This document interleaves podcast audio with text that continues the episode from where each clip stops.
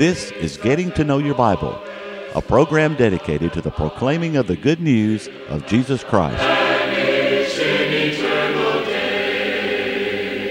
Here's Billy Lambert. It is a pleasure to be with you today on Getting to Know Your Bible.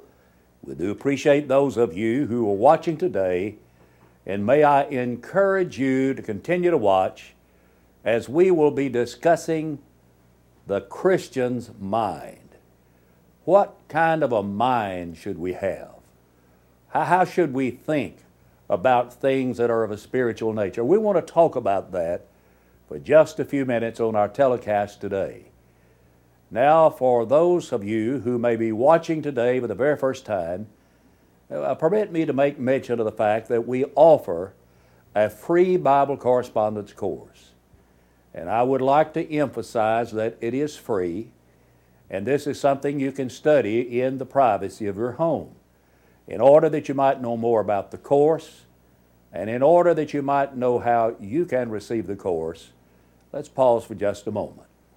To help you in your study of the Bible, we want to send you this Bible correspondence course. This course is non denominational, it's based on the Bible, it's conducted by mail, and it's free. To receive this course, write to Getting to Know Your Bible, Post Office Box 314, Summerdale, Alabama 36580, or call toll free 1 877 711 5214. No storm can hide that radiance peaceful beaming since Jesus. I want to read now from Philippians, the second chapter, beginning at verse 1. Therefore, if there is any consolation in Christ, any comfort of love, if any fellowship of the Spirit, if any affection and mercy, fulfill my joy by being like minded, having the same love, being of one accord, of one mind. Let nothing be done through selfish ambition or conceit but in lowliness of mind. Let each esteem other better than himself. Let each of you look out not only for his own interest, but also for the interest of others.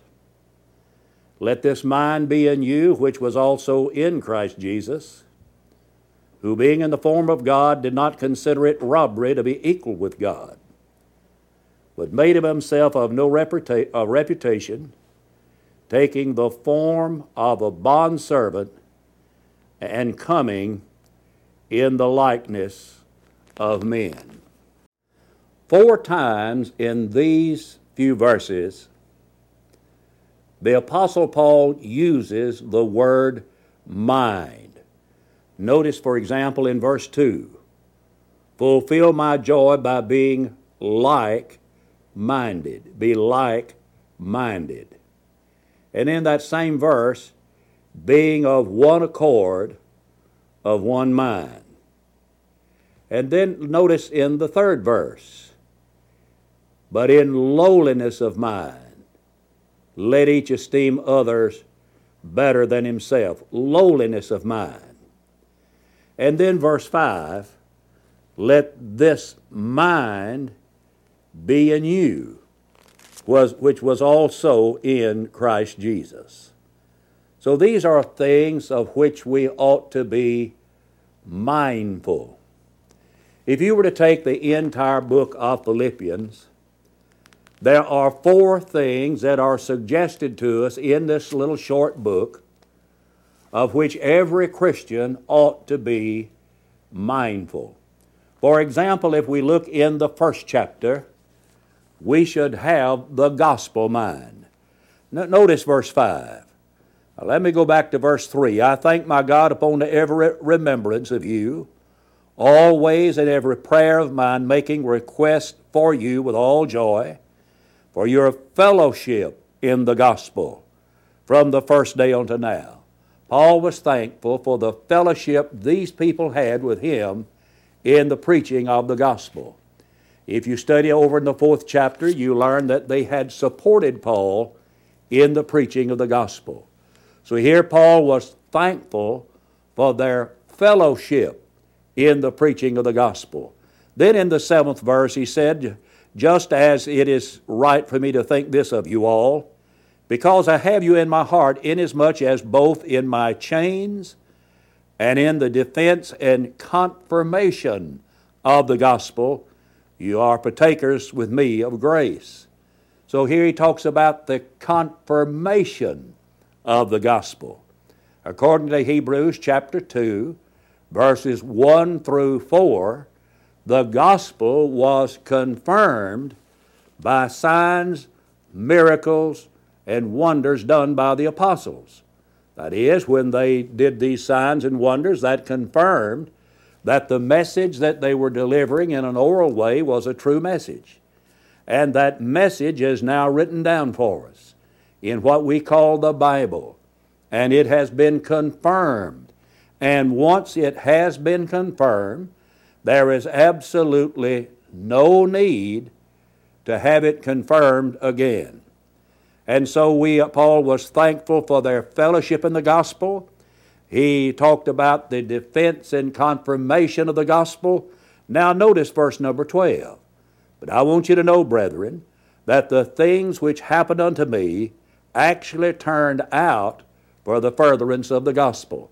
When Paul made that statement, Paul was in prison.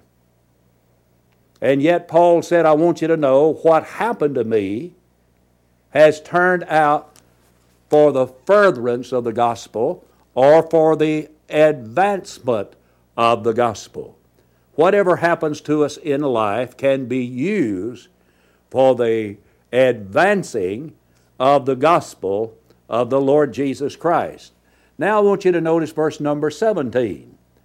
But, but the latter out of love, that is, if you go back to the 16th verse, he said some were preaching from selfish ambition, and some and uh, out of love. He said the latter out of love, knowing that I am appointed for the defense of the gospel.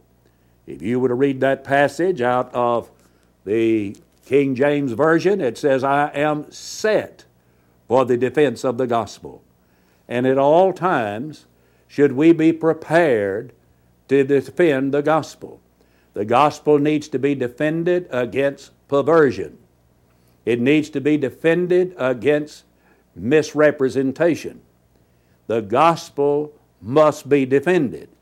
And so Paul said, I am to set for the defense of the gospel. Now I want you to notice verse 27. Only let your conduct be worthy of the gospel of Christ. In other words, I want to, you to know that the way that you live should be in harmony with or in keeping with the claims of the gospel. Let your conduct be worthy of the gospel or be as it becomes the gospel of Christ. The way that a Christian lives should be in harmony with the gospel. Then he goes on in verse 27 and he says, That uh, whether I come and see you or am absent, I may hear of your affairs that you stand fast in one spirit, Eh, with one mind, striving together for the faith of the gospel. So we're to strive together for the faith of the gospel. We need to be sure that we are striving for the faith of the gospel. We had better be certain that we are not striving for our own opinions that we're not striving for some man made tradition. Let us be certain that as we strive for the gospel, that we're striving for the true gospel, the pure gospel of the Lord Jesus Christ. So, as we think about the mind of the Christian, what we learn in chapter 1 is that we ought to be gospel minded. Gospel minded. We need people today who are thinking more about the gospel and the preaching of the gospel to a lost and dying world. Now turn to chapter 2 in the book of Philippians, and we find here the humble mind. We ought to be a, a, have a mind of humility. Notice, for example, in verse number, uh, number 3 let nothing be do, done through selfish ambition or conceit, but in lowliness of mind. We are to possess that lowly mind. And there's some examples in this chapter of those that had that type of an attitude, that type of mind. The first illustration that is given is that of the Lord Jesus Christ. Notice verse 5. Let this mind be in you. What mind? That lowliness of mind, which was also in Christ Jesus. He had that lowliness of mind. He had a mind of humility. And what did he do? Who, being in the form of God, did not consider it robbery to be equal with God. Jesus was equal with God in heaven. But he did not consider it robbery to be equal with God. But what did he do? Well, notice in the very next verse, but he made himself of no reputation, taking the form of a bondservant, and coming in the likeness of men, and being found in appearance as a man. And Jesus did come into the world as a man. John 1:14 says the word became flesh and dwelt among us he humbled himself and became obedient to the point of death, even the death of the cross. So he's talking about having this lowliness of mind. And he uses Jesus Christ as an illustration of one who had that lowly mind. He wasn't a proud, arrogant, obstinate individual. Jesus was clothed with humility. He humbled himself and he came into this world in humility, in the form of a servant. He humbled himself unto death, even to the point of dying upon the cross of Calvary. And we're to have the same mind of the Lord Jesus Christ. You see, Jesus Christ came to be a servant of mankind. He became a servant of the whole human race. And we're to have that kind of mind. What kind of a mind do you have today? The, man, the mind that so many people have is that of a, they have a self seeking mind. They have an attitude where they're looking out for number one, they're looking out for themselves. Or they're proud, they're arrogant. But you see, that's not the kind of a mind the Christian has. The Christian has the humble mind. But then he uses another illustration to talk about the type of a mind that a Christian ought to have. And he's talking about Timothy. If you'll notice in verse 19, but I trust in the Lord Jesus to send Timothy to you shortly, that I also may be encouraged when I know your state. For I have no one like minded, like minded, who will sincerely care for your state.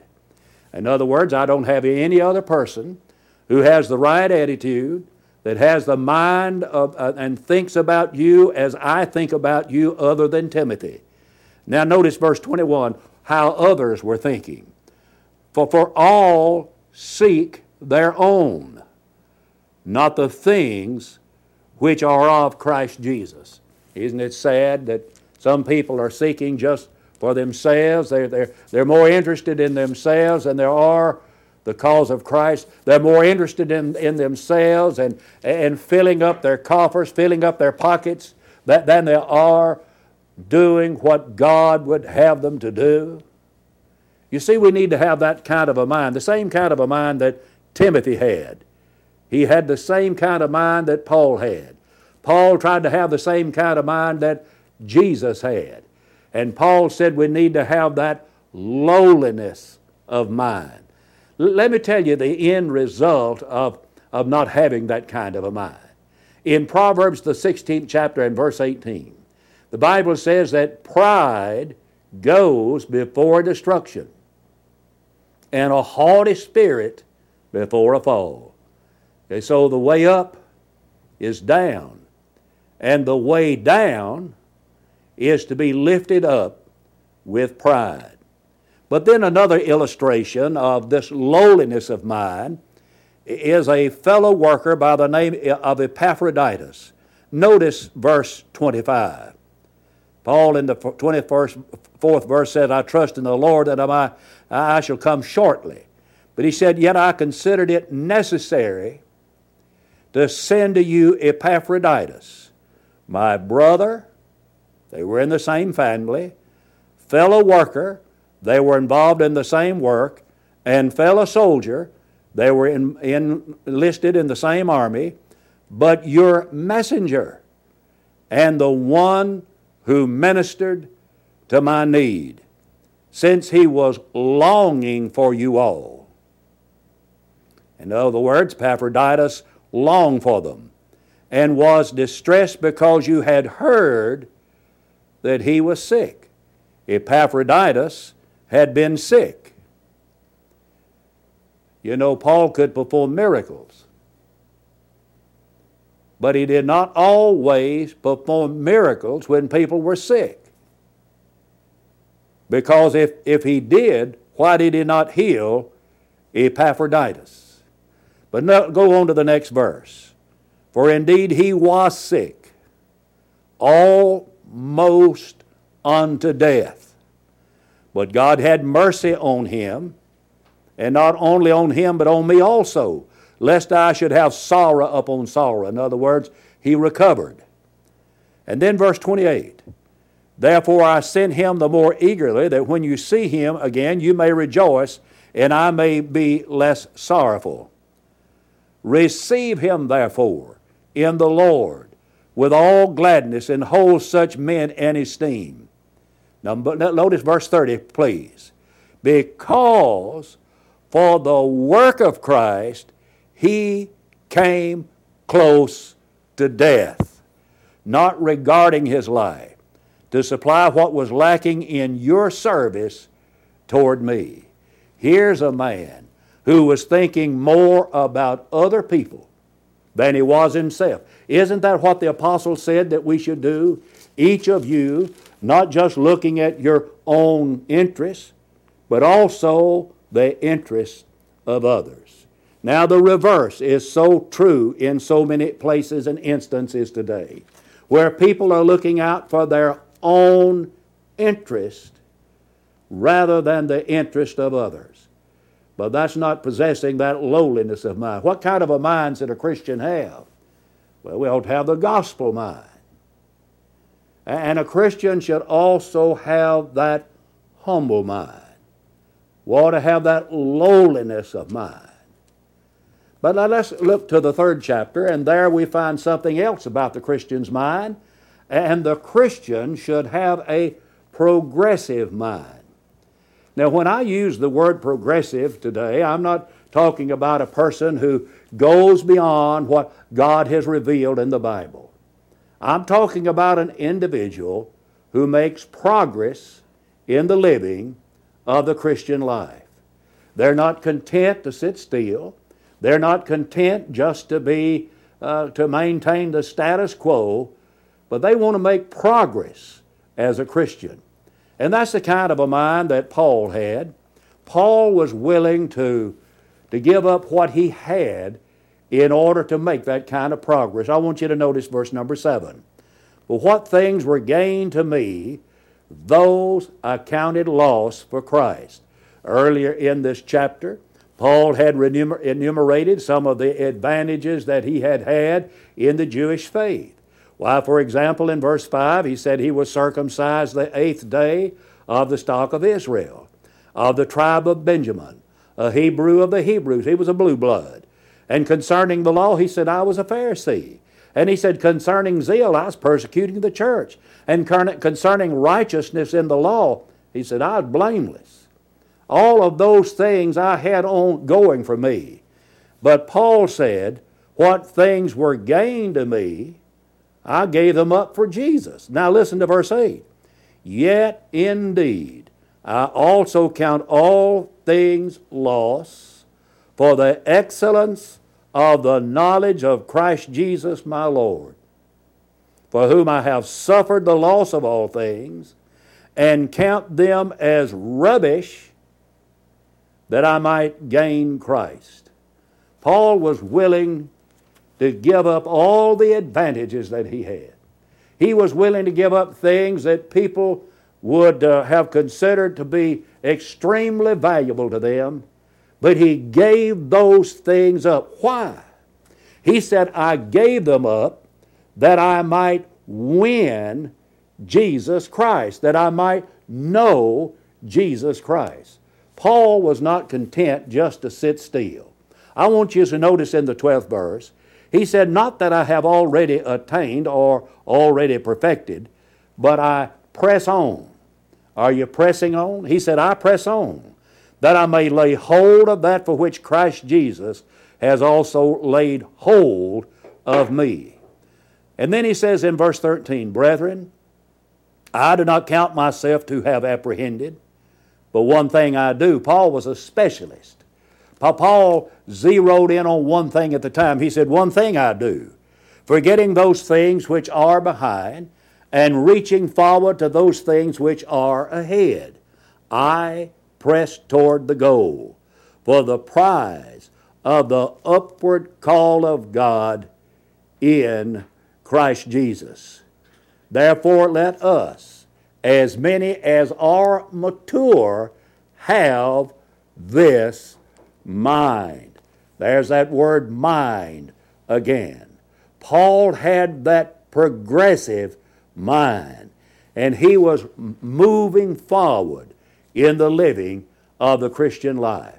In all probability, I'm speaking to someone right now who is a Christian, and yet you have not made progress in the living the Christian life. You've not studied the Bible as you should. You've not prayed as you should. You may not even attend worship as you should. You may not be living a life of progress in the living of the Christian life. The kind of a mind that we ought to have is that of a progressive mind where we're moving forward in the living of the Christian life and not standing still. Now we come to the fourth chapter. And the fourth chapter of Philippians, of all these little four chapters in this little book, is my favorite one. Because you see, the fourth chapter tells us about the happy mind. We're to have the gospel mind, the lowly mind. We're to have the progressive mind. But a Christian is to have the happy mind. Now look at verse 4. Rejoice in the Lord always. Again, I will say rejoice. I guess Paul did not think we would get it the first time. So he said, I want to tell you again rejoice. Paul is telling us how to live a life of rejoicing. How to have that happy mind. Notice verse 4 Rejoice in the Lord. But, friend, you cannot rejoice in the Lord unless you are in the Lord. And to be in the Lord, you must believe, repent of your sins, and as a believer in Jesus Christ, a penitent believer in Jesus Christ, you must confess your faith in Him, and be baptized into Christ, and that will make you a new creature in Jesus Christ. Look in Romans, the sixth chapter, verses 3 and 4. Know ye not that so many of us, as were baptized into Christ, were baptized into His death? Therefore, we are buried with Him. Baptism is a burial in water. Therefore, we are buried with Him by baptism into death that like as Christ was raised up from the dead by the glory of the Father, even so we also should walk in newness of life. So we are died of sin. We're buried with Christ in the watery grave called baptism, and we'll rise to walk in the newness of life. And we then can rejoice in the Lord. Let me give you an example of a man who did just that. We call him the Ethiopian eunuch in Acts chapter 8. He had been to Jerusalem to worship. He was on his way home. And Philip the evangelist came to the chariot side of this man and he preached unto him Jesus, Acts 8.35. The man said, Here is water. Why can't I be baptized? Philip said, He can if you believe. And the man said, I believe that Jesus Christ is the Son of God. So they, the chariot was, came to a halt. They went down into the water, both Philip and the eunuch, and, and Philip baptized the eunuch. Now the Bible says in Acts 8, When they were come up out of the water, the Spirit of the Lord caught Philip of the way that the eunuch saw him no more, and he went on his way rejoicing. Can I ask you, why did that man go on his way rejoicing? Because now he was in Christ. Now he is a Christian. Now he is in the body of Christ. Now he is a member of the church for which the Lord Jesus Christ shed his blood. Rejoice, Paul said, in the Lord. But you cannot rejoice in the Lord if you're not in the Lord. And he gives us several things in this little chapter that helps us to know to rejoice. First of all, we ought to pray about everything. That's in verse number 6. We ought to be content with what we have. That's in verse 11. But in verse 13, in order that we might live that life of rejoicing and have that happy mind, we have to come to the point in our lives that we trust Jesus Christ completely. Let me read verse 13. I can do all things through Christ who strengthens me. Rejoice in the Lord. Rejoice in Christ. And once you become a Christian, you can have that happy mind. The happiest people that I know are Christians. And it is a sad thing to know there are people that could be like that. And they could have that spirit of rejoicing in their lives. But they've never given their lives to Jesus Christ. May I encourage you to have that Christian mind, become a Christian, and all of these things, all of these blessings can be yours. I want to invite you to visit the Church of Christ in your community.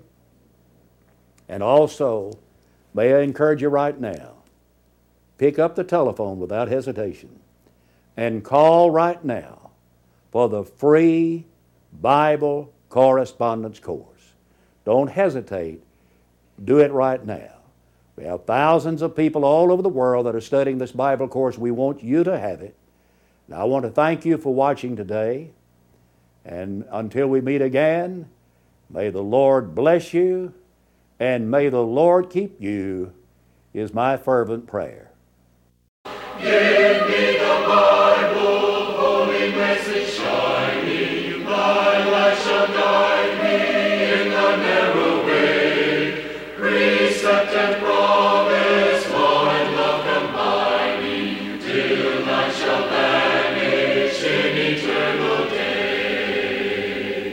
Getting to Know Your Bible has been presented by Churches of Christ. If you have a question about the church, or if you would like the location of a Church of Christ near you, or to receive the free Bible course, write to Getting to Know Your Bible, Post Office Box 314, Summerdale, Alabama 36580, or call 1 877 711 5214. Join us next time for Getting to Know Your Bible.